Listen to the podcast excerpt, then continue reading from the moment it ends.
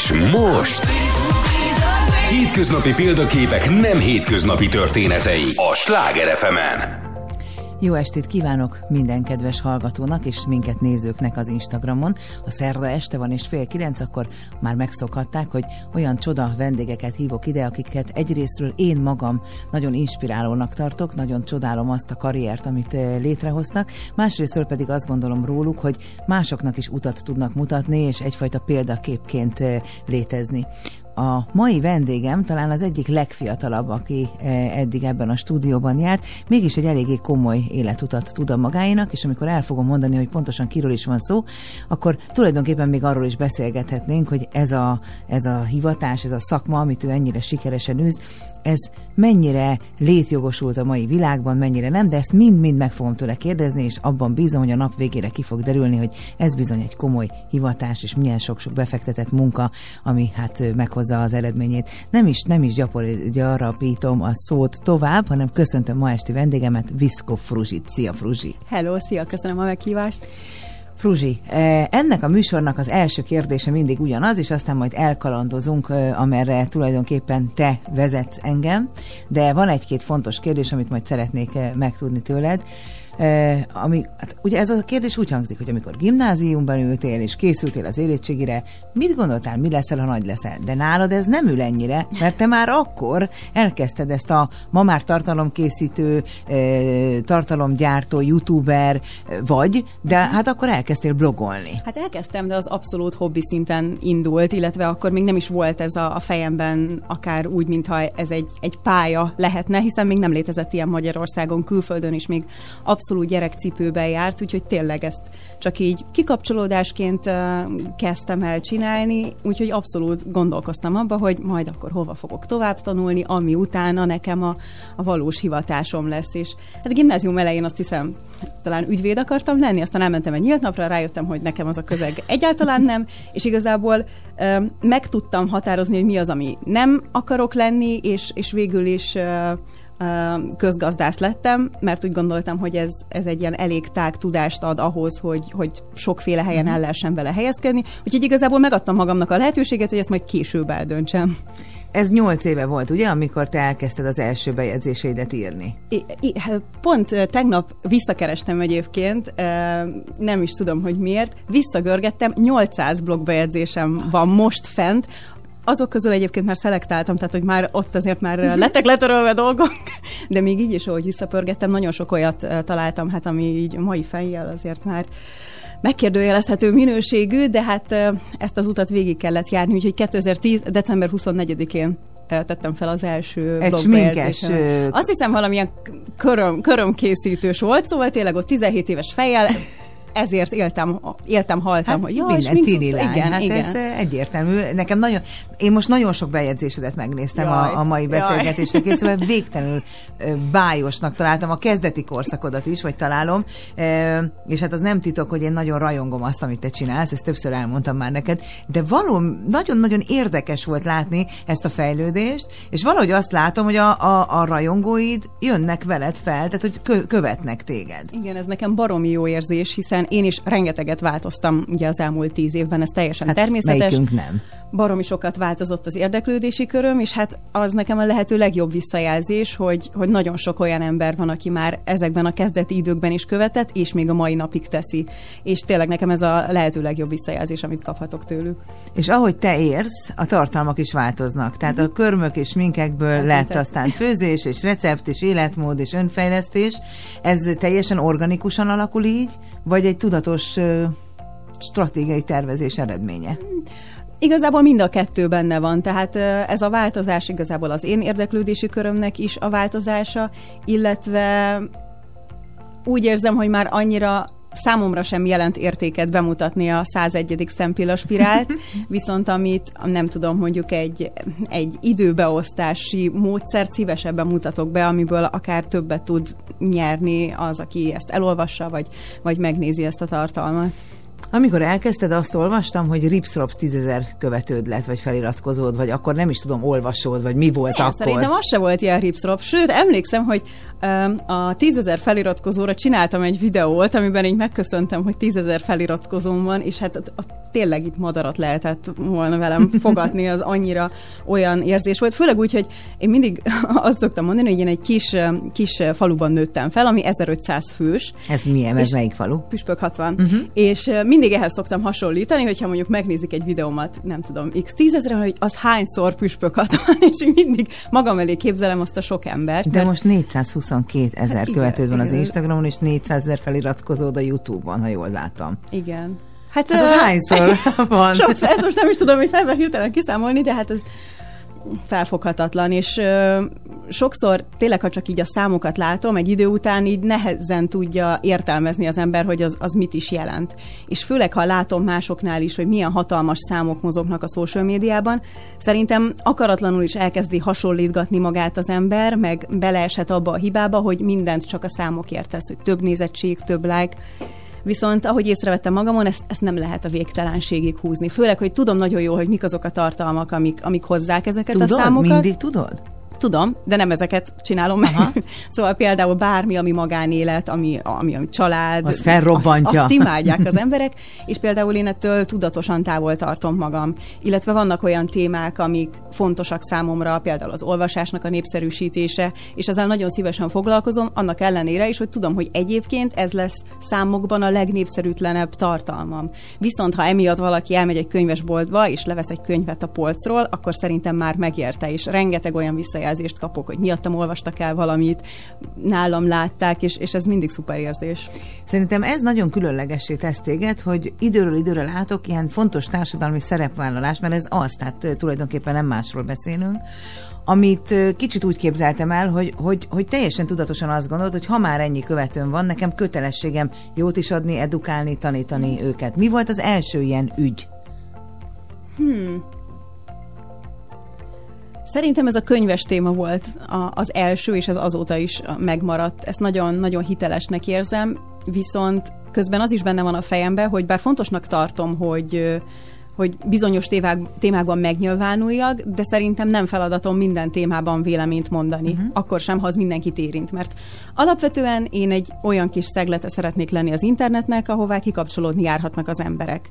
És én nem akarok megmondó ember lenni, aki minden helyzetben megmondja a tutit, hanem szeretnék akár egy ilyen kis menekülési pont lenni a hétköznapokban. Nagyon-nagyon szórakoztató és nagyon harmonikus minden mai videód és tartalmad, olyan, mint hogy egy egész styling csapat állna mögötted, miközben tudom, hogy az első kollega, aki segít neked, az egy vágó, és az sem olyan nagyon régóta. Igen. Minden tartalmat egyedül találsz ki, és van egy fotós, akivel időről időre találkozol, vagy esetleg az anyukád, testvéred, barátok be vannak vonva. Mindenki be van vonva. Úgyhogy ez egy ilyen kényszer munka számukra. Van egy-két fotós, akivel szoktam dolgozni, de hát teljesen véletlenszerűen is meg szoktam kérni a barátokat, vagy például anyukám rengeteg ötlettel lát elő, azért nagyon így képben van, hogy ki mit csinál, mik a trendek, és mindig mondja, hogy mit kellene csinálni, vagy például a kutyánkról rengeteg Instagram tartalmat szokott készíteni, úgyhogy hát ez egy ilyen családi biznisz lett. Tehát 17 évesen elkészül az első körömlakkal, vagy köröm dizájnnal kapcsolatos bejegyzés. Az még egy blog, ugye? Uh-huh.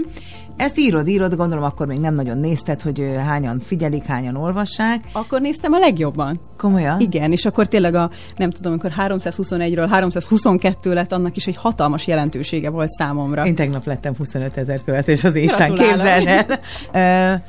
Honnan inspirált? Honnan gondoltad, hogy mit kell írni? Vagy inkább magadból akartad kiírni, vagy már akkor is a közönség kiszolgálása volt a cél?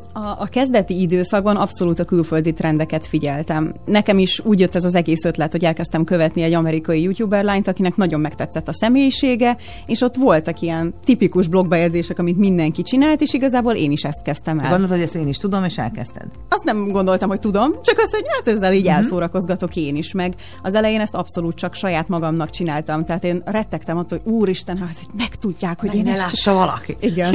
Meg ne lássa a szomszéd Marinéni, gondolkozásban voltam nagyon sokáig, hát főleg úgy, hogy még ez abszolút így a gimnáziumi éveimben történt. Tehát ami hol van a gimi? Vácon.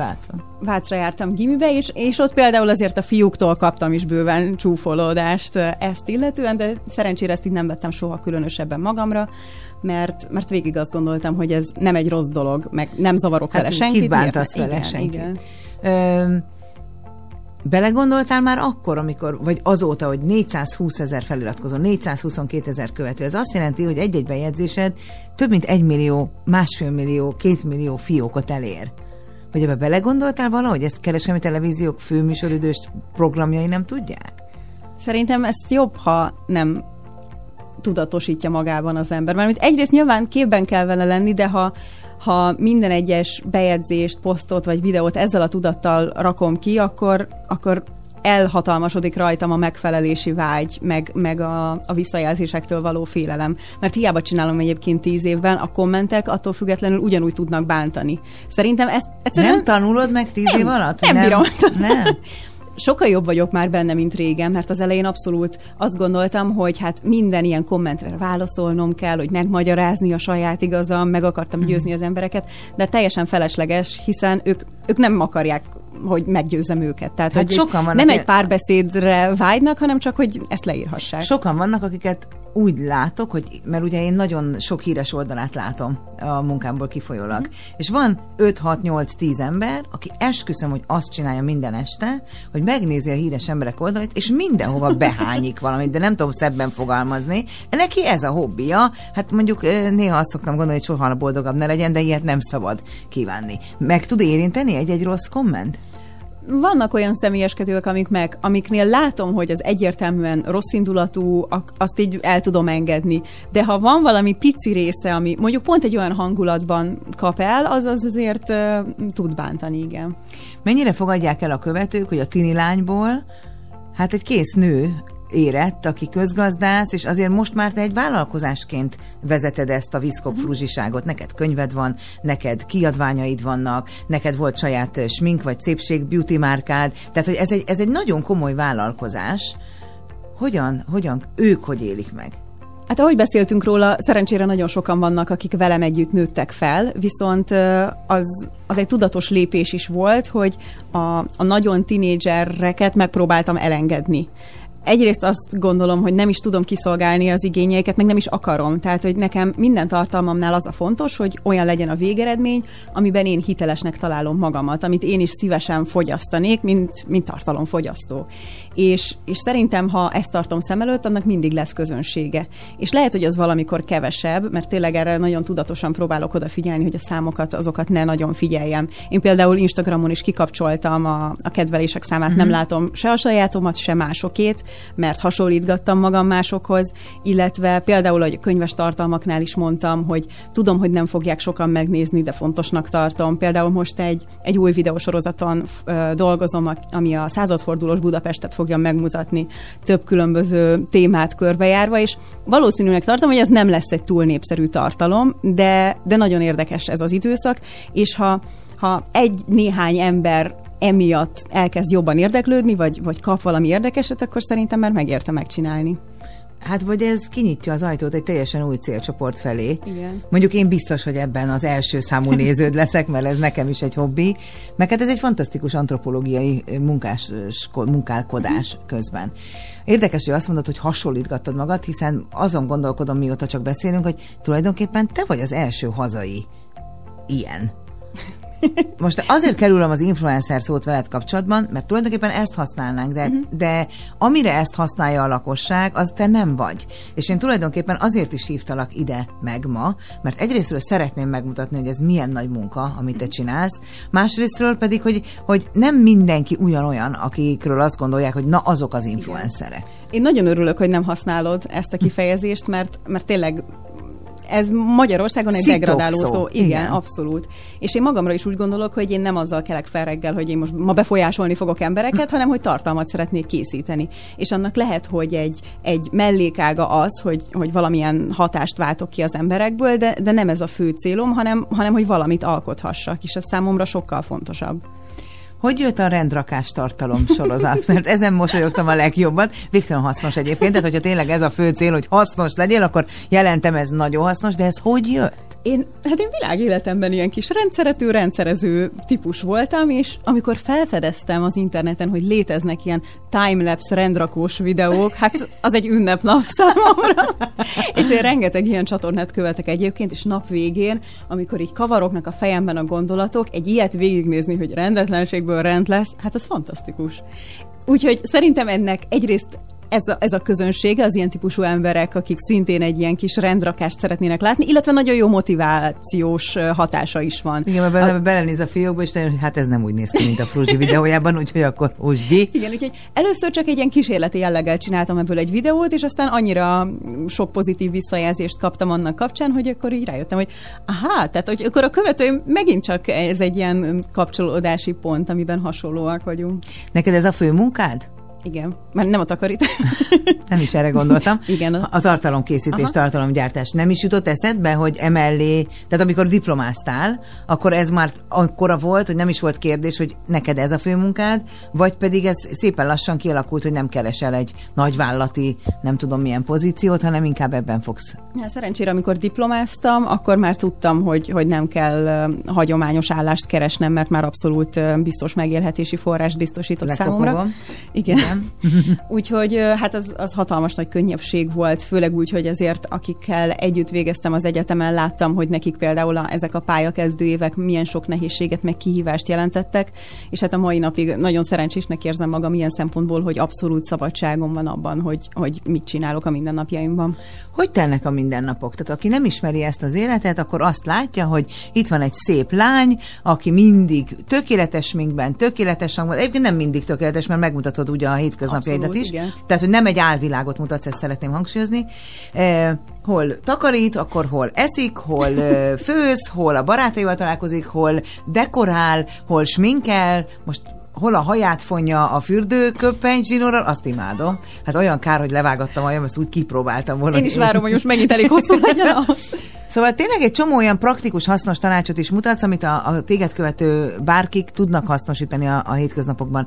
Hogy kell elképzelnünk ezt a munkát? Mert én azt látom, hogy azt gondoljuk, hát ez nem munka, de közben ha azt gondoljuk, hogy te műsorvezető vagy, te kreatív vezető vagy, hiszen kitalálod azt a tartalmat.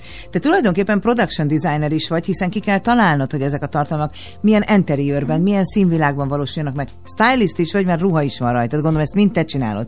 Sminkes is vagy, mert smink is van rajtad, fodrász is van, mert a hajad is meg van csinálva, vágó is vagy, tehát gyakorlatilag te egy személyben 6-7 hivatást gyakorolsz nap, mint nap, gondolom ezt meg is tanultad itt az évek alatt.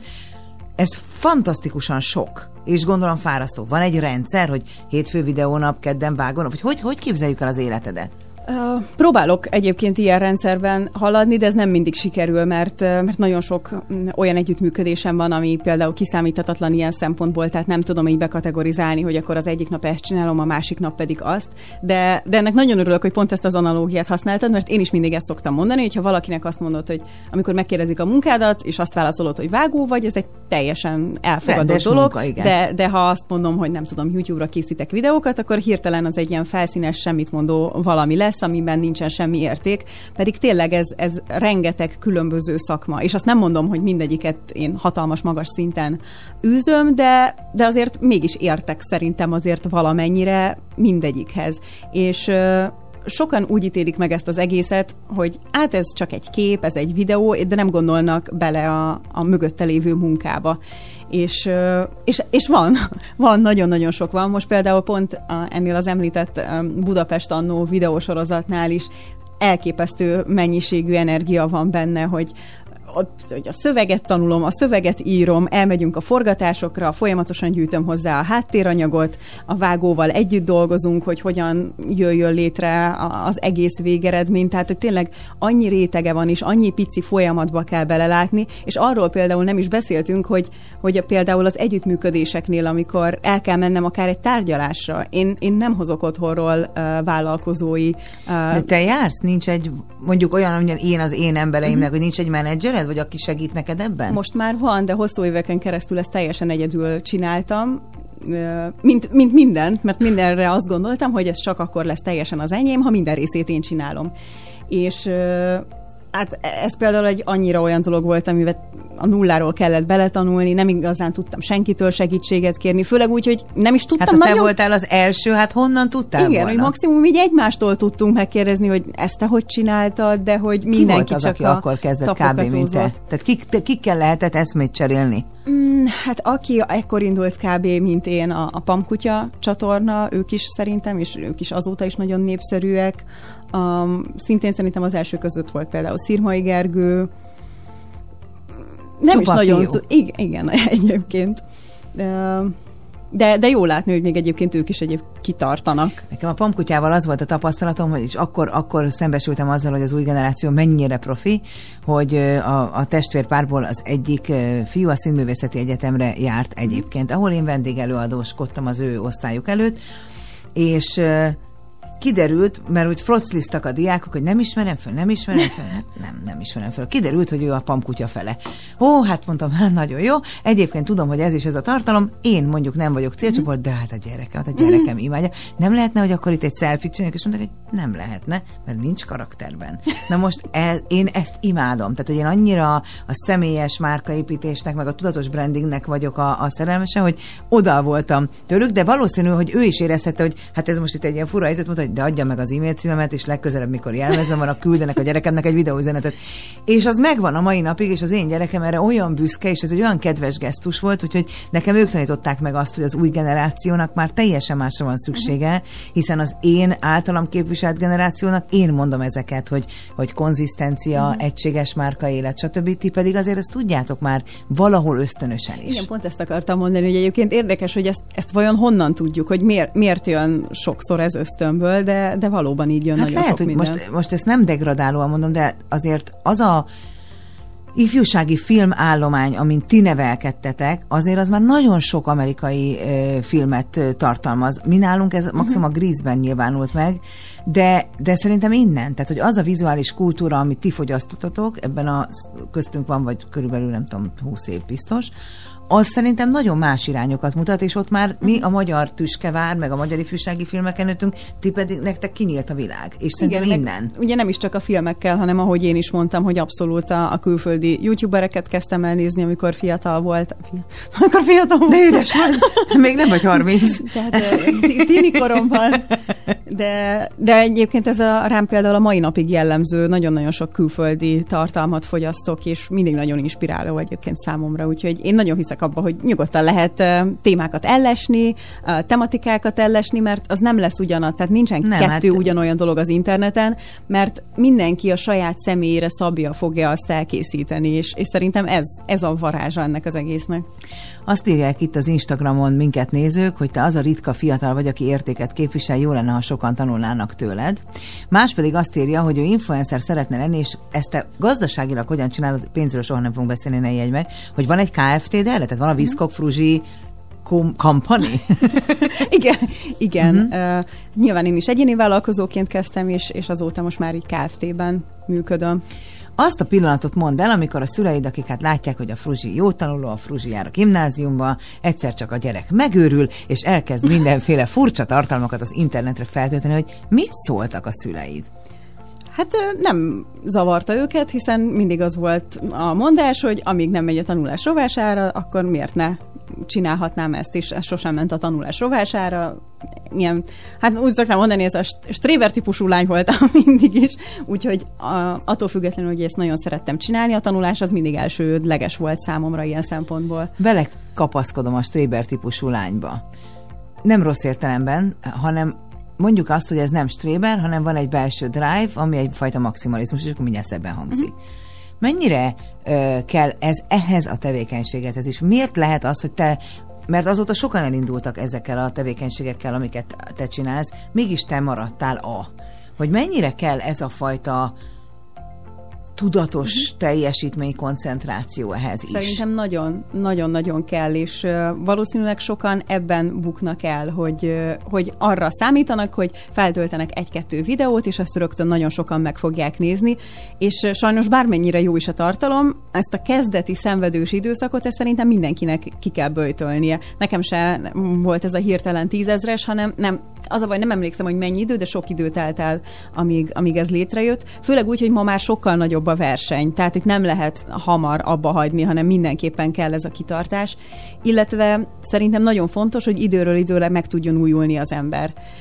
Én ezt magamon is látom, és szerintem most már ez többször sikerült, de folyamatosan kell is, hogy ez ott legyen a fejemben, hogy állítsak magam elé új kihívásokat, merjem bevállalni azt, hogy nem biztos, hogy sikeres lesz, nem biztos, hogy sokan fogják nézni, de az fontosabb, hogy én úgy lássam, hogy az értéket képvisel, és van értelme megcsinálni, mert akkor onnantól kezdve hiteles tud lenni, és fogja magával hozni a következő ilyen lehetőségeket is.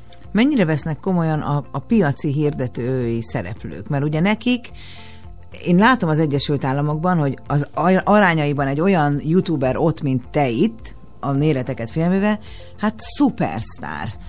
A kegyétlesi minden nagyvállalat, csak hogy egy fél pici posztba belelógjon a picike nem tudom micsodája.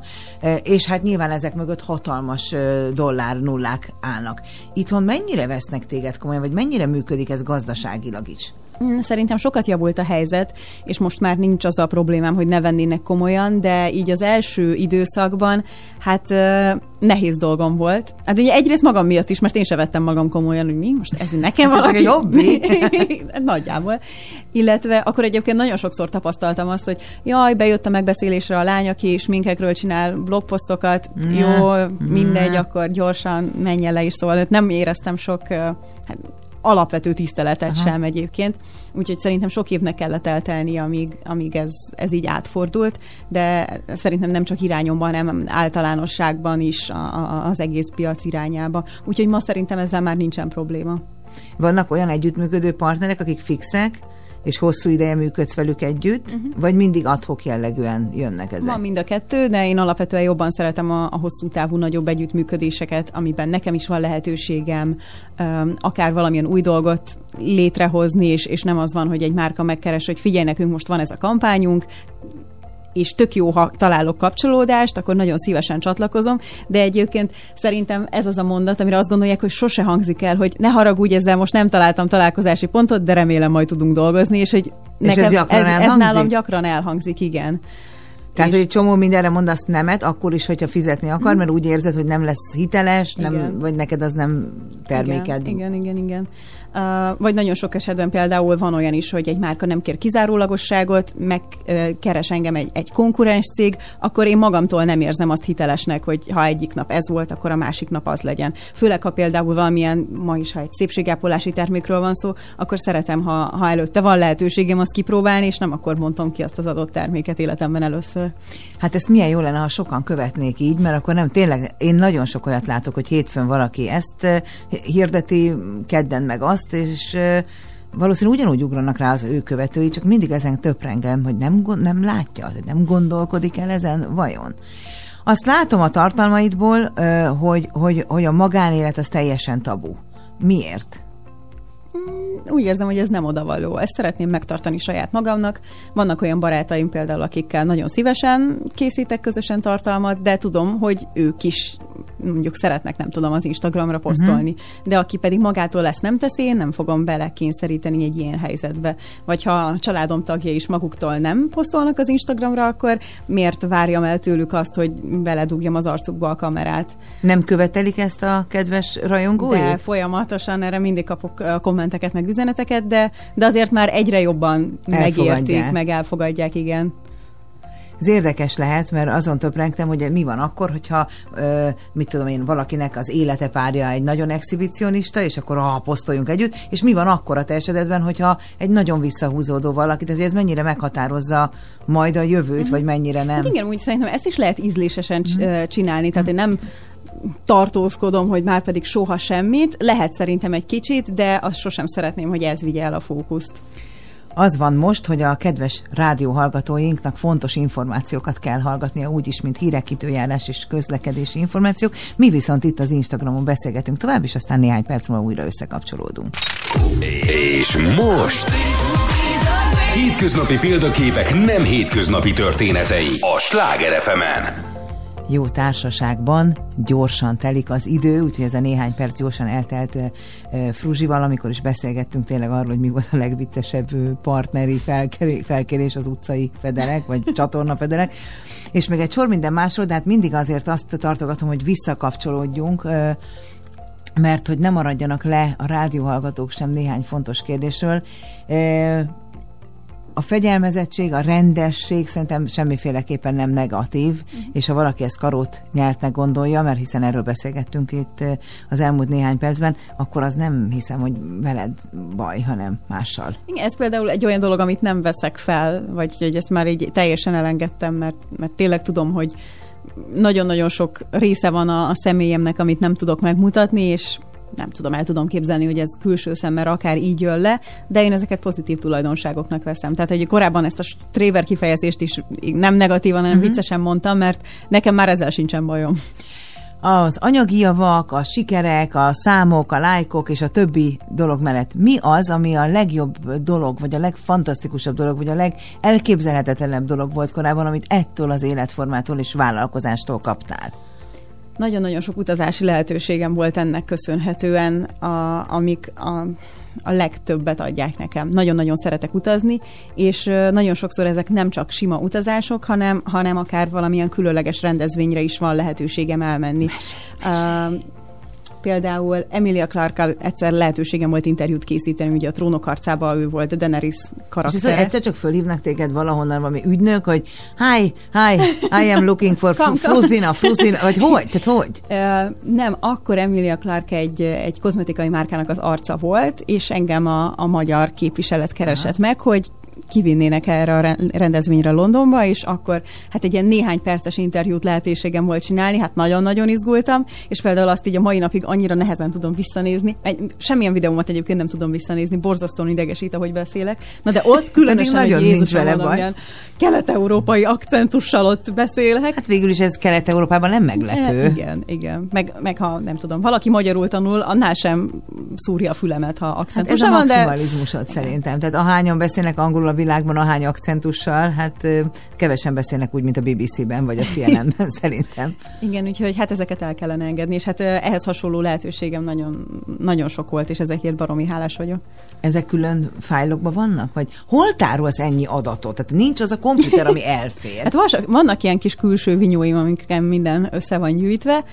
Remélem, és ott működnek. Is rend van? Tehát ha azt mondom neked, hogy Fruzsi, kéne a működésed második évéből az a videó, hogy akkor azt hamar megtalálod? Szerintem megtalálnám, igen, viszonylag könnyen. A digitális rendrakás is egy ilyen nagy mániám. Így hétvégente is a képeket például a telefonon galériában mindig végig szoktam nézni, hogy kitöröljem, ami duplikáltam. Nekem 82 000 kép van benne, előbb-utóbb nagy baj lesz, mert semmit sem fogok megtalálni. Igen. Hát nekem is végig kellett egyszer menni, hogy jó, ez már tarthatatlan, és akkor elkezdtem így előről. Hát az nagy meló volt, de most már legalább megvan a motiváció, hogy minden hétvégén végigmész, és az előző hét rossz képeit kitörölgeted? Aha, igen. És befájlolod őket? Nem, hát hogy külön így mappákban rendezni már nem szoktam, hanem csak kitörlöm a feleslegeseket, és ugyanúgy a laptopomon is mindig rendet rakok. Az, hogy hétfőn egy ilyen tiszta lappal tudjak indulni, az nekem nagyon fontos. Tehát nekem van egy ilyen kis vasárnapi rutinom, tehát nagyon szeretem ezt, hogy például így a laptopomon tartok egy kis rendrakást, összeírom a jövő heti feladatomat, a kis határidőnaplomba ugye kézzel beírom, hogy mik lesznek a megcsinálandó dolgaim, átnézem az e-maileket is, és tudom, hogy sok embernél ez egy ilyen szentségtörés, hogy már pedig hétvégén nem szabad dolgozni, de nekem az, hogy egy ilyen tiszta lappal indíthatom a hétfőt, és pontosan látom, hogy mik lesznek a feladataim, az nekem rengeteget segít. És az összességében maximum 20 perc, úgyhogy én ezt nem érzem soha egy ilyen hatalmas ezeket feladatnak. A módszertanokat a Viszkok Fruzsi plenol tervezőben megosztod a téged követőkkel, vagy a téged választókkal? Benne vannak ilyen plusz oldalak is, illetve a könyvemben írok ezekről a módszerekről. Na, mesélj erről a könyvről. Ez hogy jött, hogy Viszkok Fruzsi könyvet ír? Hát rájöttem, hogy azok a kis hétköznapi rutinok, vagy azok a szokások, amik nekem már egy ideje teljesen magától értetődőek, az sok embernek hasznos, meg egy rácsodálkozás. Ezekre a videóimból jöttem rá, hogy ami tényleg csak így említés szintjén így elmondtam, arra rengeteg komment jön, hogy hú, hát ők nem is gondoltak erre, és hogy mennyire hasznos, most megpróbálták ők is beépíteni a mindennapjaikba, és akkor elkezdtem figyelni rá, hogy aha, akkor ez a téma, ez érdekes lehet más emberek számára is, és elkezdtem picit tudatosabb szemmel figyelni ezeket a visszajelzéseket, illetve azt, hogy egy-egy témára milyen reakciók jönnek. Úgyhogy igazából a könyvnek az ötlete, hogy tedd rendbe az életed, ez már régóta megvolt a fejemben, és aztán így elkezdtem szépen összeírogatni magamnak. Ez kb. Egy time management kézikönyv? Hát nagyjából két nagy részből áll, hogy hogyan rakd rendbe a fizikai környezetedet, meg a fejedben hogy rakd rendet, amiben benne van ugye az időbeosztás is, hogy hogyan tűz ki magad elé célokat. De akár ilyen részletességig, hogy van benne az Eisenhower Matrixról is szó? Komolyan? Aha. Igen. Az az én nagy mániám, az abszolút. Igen, úgyhogy picit van egy ilyen magyar Marie Kondo oldal is benne, meg ez a napoknak a tervezése. És akkor te ezt kitaláltad, hogy erre szükség van, és elkezdtél könyvkiadót keresni magadnak? Már majdnem megírtam a teljes kéziratot, amikor megkerestem néhány kiadót, igen. Valamiért az volt a fejemben, hogy nekem itt már egy kész dologgal kell oda menni. Azóta rájöttem, hogy ezt kb. Senki nem csinálja. De hát ez megint egy olyan dolog volt, hogy ezt így teljesen egyedül kezdtem elintézni. Beszéltem néhány kiadóval, nyilván ott megint csak teljesen a sötétbe tapogatóztam, mert fogalmam se volt, hogy itt hogy vannak a százalékok, mint vannak a százalékok, mit kellene egyáltalán hát a kedves olvasók meg lennének lepve, hogy mennyire kevés marad a szerzőnél. Tényleg, tehát ez az döbbenet. Hogy Magyarországon valószínűleg egy kezemen meg tudom számolni, hogy csak könyvírásból hány ember tud megélni. 3. Nagyjából, igen. Úgyhogy ez egy ilyen passion projekt volt számomra igazából, hogy nagyon szerettem volna, hogy legyen egy ilyen fizikailag fogható. Igen, mert az egy fantasztikus dolog, hogy az ember a könyvespolcra teszi az ő könyvét. Az meg ott az, hogy bemegyek egy könyvespolcba, és ott van... Könyvesboltba, és ott látom. Tehát... Igen, az jó érzés. Mert az olyan maradandó, az örök. Igen. Nekem, mikor az első határidőnapom jelent meg, valamelyik évben talán az első volt, vagy második, árult a könyvesbolt. És ott teljesen más érzés volt, mint a papírboltban, pedig ott is fantasztikus érzés volt, de hogy valahogy ez a könyvek iránt érzett tisztelet, igen, a maradandóság, hogy az úgy már valami. Igen, úgyhogy én a mai napig, ha könyvesbolt mellett megyek el, akkor mindig így be kell mennem, hogy ott van, hol van, és így megkeresem, jó, ott van, akkor és tovább megyek. Miért, amikor megkérdezik tőled, hogy mit szeretnél titulusként magadnak, mindig azt mondod, hogy tartalomkészítő, de miért nem üzletasszony? Hát azt kicsit túlzásnak érezném. Pedig ez egy nagyon komoly vállalkozás, amit itt a hátadon üzemeltetsz. Tehát, hogy elmondtad, hogy vannak tartalom kreációid, ezeknek keresel kiadót, közben együttműködő partnereket megkeresel, ötleteket, tehát szélzes is vagy. Nyilván költségeid is vannak, nyilván jön a bevétel, és van egy KFT-d, tehát, hogy ez egy vállalkozás. Igen, lehet, hogy nem merem ezt kimondani. Még? Hát, majd hozzáöregszel, pont egyébként, amikor ezeket a plenók és bemutatkozó videókat csináltuk, és amikor talán pont a rendezvényen hallgattam meg mindenkit először, és az én bemutatkozásom az volt, hogy Viszkok Fruzsi vagyok, online tartalomkészítő, és ti pedig így ilyen, nem tudom, ilyen 15 titulust mindenki felsorolt. Jó, de mi 40 plusz vagyunk, Fruzsi, tehát hogy kerülök ide? Hát úgy, hogy mi 40 plusz vagyunk, és ennyit már begyűjtöttünk az évek alatt. Hát 20 évesen nem tudtunk volna ennyi mindent elmondani, úgyhogy majd megnézzük, mit mondasz 20 év múlva. Mit látsz magadból 20 év múlva? Mit látsz 5 év múlva? Hú, ez nagyon nehéz egyébként mindig meghatározni. Most nekem most állandóan ide térek vissza, de ez a Budapest annó most annyira így a fejemben van, meg ez az első tényleg úgymond egy ilyen műsor. Szóval most nekem ez egy ez nagy... Ez lesz, mint egy dokumentumfilm sorozat? Vagy hogy képzeljem el? Hát kicsit, igen. Epizódonként hány perc? 10-20 perc. És hány epizód? 8 most így az első kör, és ott tényleg itt végigjárjuk Budapest helyszíneit, és akkor ott én, mint egy műsorvezető, elmondom a történelmét a dolgoknak, de hogy ez egy új lépés számomra, egy ilyen sokkal komplexebb műsorkészítés irányába. És például ebbe nagyon szívesen jobban beletanulnék, vagy ebben szeretnék fejlődni, hogy a saját ötleteimet profi kivitelezéssel tudjam megvalósítani. Tehát, hogy 5 év múlva szeretném, ha már jó pár ilyen műsor lenne mögöttem, amit minél profibban tudnék megcsinálni, és ez nem csak feltétlenül YouTube-on, hanem például nagyon örülnék, hogy ez valamilyen tévécsatornán is lemenne. Én pont ezt akartam kérdezni, és mi van akkor, ha azt mondja egy tévécsatorna, hogy ez annyira tartalmas, annyira értékes, hogy mi szeretnénk ezt klasszikus mainstream médiában megjeleníteni? Én ennek abszolút örülnék, mert tényleg ezekkel az a célom, hogy minél több emberhez eljusson, de egyébként nekem a tévé az milyen úgy... érdekes, hogy te is ezt mondod, pedig a YouTube több embert ér el.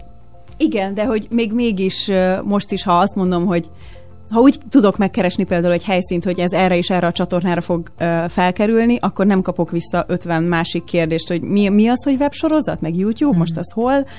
Ez ilyen érdekes, hogy itt tartunk Magyarországon, miközben Drew Barrymore az Egyesült Államokban egy tökéletesen gyártott, televízió minőségű nagy show-t csinál az internetre. Ahogy David Letterman is, ugye jó, a Netflix megveszi, de hogy gyakorlatilag ez már nálunk van csak így, hogy miközben a számok a neten sokkal magasabbak kezdenek lenni, mint a televízióban. Ez nem tudom, mikor lesz hajlandó átfordulni az ember agya, és ezt elfogadni. Hát, illetve a pénz azért még továbbra is a tévénél van. Tehát, hogy most ezt teljesen saját költségből csinálom egyelőre. Milyen érdekes, hogy itt több a kontaktusszám, de ott a nagy pénz. Hát ebben most én sem mehetek bele jobban, azt hiszem. Úgyhogy alapvetően például olyan szempontból, hogy engem meghívjanak valamilyen műsor, egy reality-be vagy ilyesmi, egyáltalán sem menni? Nem.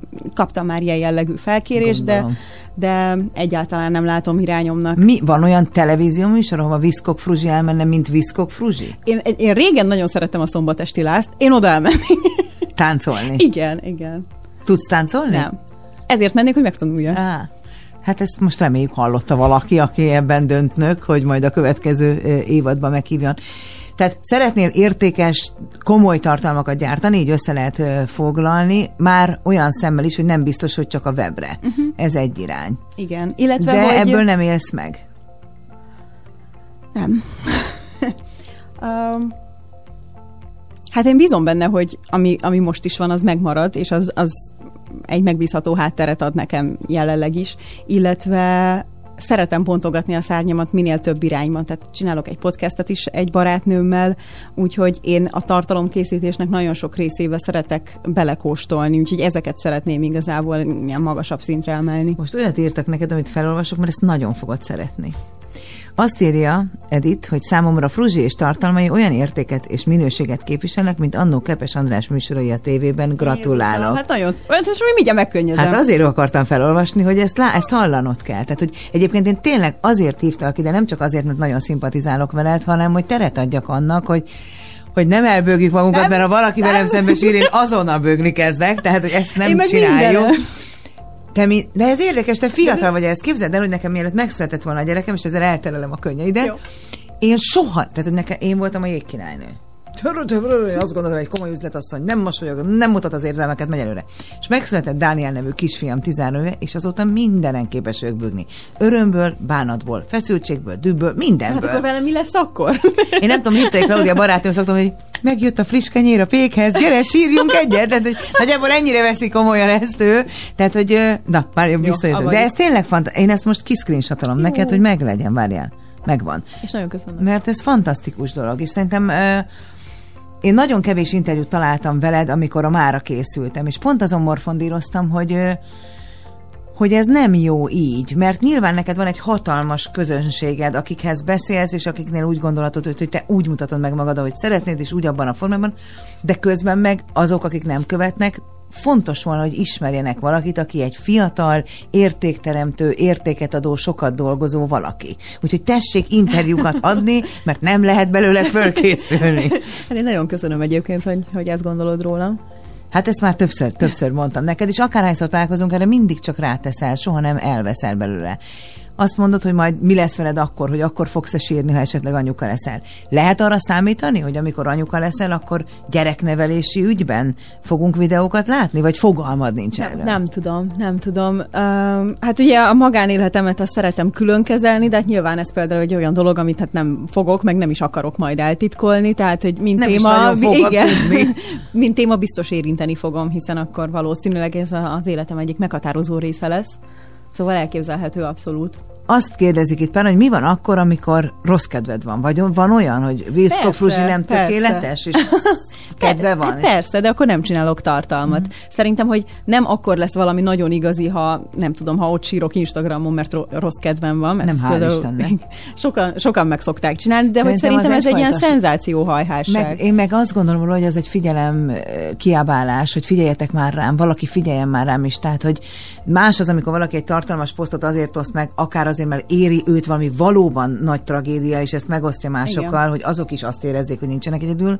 És más az, aki minden áldott nap szenved valamiért az Instagram. Hát én azokat mondjuk kikapcsolom. Igen, meg ahogy mondtam is már, hogy én tényleg egy olyan pont szeretnék lenni, hogyha rossz kedved van, akkor gyere oda, és ki tudsz kapcsolódni, elterelem a figyelmedet, és nem, nincs szükség arra szerintem, hogy én szenvedjek a neten, meg akkor nekem sincsen kedvem tartalmat készíteni, tehát nem tudom elképzelni, hogy rossz kedvem bekapcsoljam a kamerát, és hogy hát, sziasztok, ma ez meg ez van. Kiket követsz te? Hazai embereket. Van olyan, akit rendszeresen megnézed az Instáját, vagy a Facebookját, most tök mindegy, hogy mivel foglalkozik, van olyan, akit visszatérően követsz, igen, nézel? Nagyon sok van, és most annyira rosszul érzem magam, hogy vannak tök jók, és most biztos, hogy nem fog eszembe jutni senki. Van például egy nagyon jó Instagram oldal, az a neve, hogy Görbeország, és fotógyűjtemény idős emberekről, akik ilyen nagyon vidéki környezetben élnek, és az például egy annyira más életet mutat meg, hogy baromira érdekes, mindig van mellé egy személyes történet éppen az adott emberről, úgyhogy például az nagyon-nagyon tetszik. Nézed az én hétfői hétindítomat, most már kétszer is elcsíptelek. Ez hogy jött már, ne haragudj? Nem tudom, hogy jött. Egyszer csak gondoltam, hogy megnézem, mert mindig látom, hogy ilyen ki szokta tenni, nem mondom, akkor így megnézem. És aztán rájöttem, hogy úristen, ez egy fantasztikus dolog. És most az a baj, hogy általában ritkán tudom elkapni hétfőn, és mindig elkezdem visszanézni, mondjuk készülődés közben, így ez így a háttérbe megy. És nagyon sokszor mondjuk az első 25 percet tudom megnézni, mert az a készülődési időm, és egyébként ez pont az az időszak, amikor még a kérdésekre nem szoktál nagyon gyakran rátérni, hanem a közérdekű infók vannak, és annyira inspiráló hallgatni, hogy te mennyi dolgot csinálsz most, ez lesz, az lesz, és komolyan, mert tényleg azzal jobban indul a hete az embernek, hogy ha meghallgatom, hogy neked... Mi minden fog történni. Igen. Hát pedig lehet, hogy elmegyünk... Azt írja valaki, ki nem nézi a hétfőjét, tehát elég sokan vannak még, akik nem nézik, de... De most már én is terjesztem a híredet, ahol tudom. Köszönöm. Nem, én lehet, Viszkok Fruzsi. Ez meg te nem érted ezt, mert te ehhez fiatal vagy, hogy aki, én ugye 47 leszek, aki fiatal követőket talál ebben a korban, az a világ legfontosabb visszajelzése. Ma egy előadást tartottam egy vállalatnál, és azt mondta egy 22 éves fiú, az fiatal ember, hogy hát te nagyon hiteles ember vagy. És ő nem is tudja, hogy ezek nagyon fontos dolgok, mert hogy tulajdonképpen ezért csináljuk. Igen. Vagy az ilyen visszajelzések, mint amit az előbb felolvastál. Ugye? Ezt elküldöm neked. Ez a Bullet Journal dolog kapcsolódik még nagyon hozzád, ugye? Ami kinyitok egy füzetet, és semmi a földön nincs benne, mint pöttyök. Igen. Tehát a négyzetrácsoknak csak a csücskei. Igen. Ez hogy lett a tied itthon? Nem tudom egyébként, mert nálam sokkal ügyesebb emberek csinálják ezt, meg sokkal hozzáértőbbek, de hát valószínűleg az, hogy nekem volt nagyobb közönségem is, és én tudtam sok emberhez eljuttatni, de ezt mindenkinek ajánlom, aki akár egy kreatív kikapcsolódásra vágyik, vagy nem talál egy olyan határidőnaplót, vagy naplót, ami a saját igényeinek megfelelő lenne, mert igazából ezt így saját magad te találod ki. Tehát ennek az a lényeg, hogy nem azt kell gondolni, hogy azért vannak benne a pöttyök, hogy egyenesen tudjak írni, tehát ez nem mindegy füzetet használom, hanem megrajzolok bele színekkel, ceruzával, filctollal, napokat, heteket, tehát hogy kvázi én vagyok a saját grafikusom. Igen.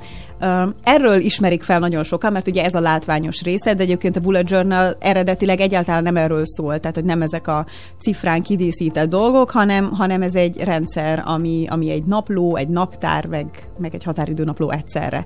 Vannak saját jelölései, ami a kitalálójához kapcsolódik, és az meg egy extra, ha te ezt szeretnéd külön kidíszíteni. Én nagyon szeretem, mert nekem ez abszolút kikapcsolódás. Tehát, hogy olyan sok időt töltök online, hogy kifejezetten vágyom ezekre az időszakokra, amikor semmi mással nem foglalkozok, csak valamilyen egy olyan tevékenységet csinálok, amire koncentrálnom kell, és ezt nagyon gyakran például egy ilyen rajzolásban, festésben találom meg. Van olyan, hogy offline vagy hosszabb ideig? Hosszabb ideig nem. Vagy hát valószínűleg az olvasás időszak az. De az minden nap van? A mostani időszakomban nem, de egyébként próbálom, hogy ez egy ilyen kötelező eleme legyen. És ez mikor napközben leülsz, és azt mondod, hogy most olvasásidő van, vagy este az ágyban, vagy hogy kell képzelni? Este vagy reggel. Tehát amikor tudok, akkor a reggeleimet is szeretem úgy indítani, hogy még tudjak olvasni akár csak 20 oldalt, vagy egy 5-10 perces meditációt tartani. Nekem például az is nagyon-nagyon fontos. Úgyhogy próbálok mindig időt szakítani ezekre. Megijött egy jó üzenet. Néhány videóját láttam eddig Fruzsinak, bevallom, nekem eddig nem jött át a személyisége, most nem is értem miért, imádnivaló a csaj, köszönöm Kriszta, hogy általad megismertem teljes valójában. Köszönöm És szépen. Még sírni is látod? Meditálsz? Reggelente? Igen. Van egy alkalmazás, amit szoktam használni. Az is online. Igen. Az is online, de legalább addig se jönnek az értesítések, meg semmi más, de próbáltam azt is, hogy csak így leülök, és akkor így magamtól, de akkor nem tudom kikapcsolni a gondolataimat, úgyhogy kell az, hogy legyen egy kis vezetettség benne, és hát ez egyébként csak egy ilyen 15-20 perc szokott lenni. Én is online meditálok, a YouTube-ban van az én meditáló segítségem, tehát az is online.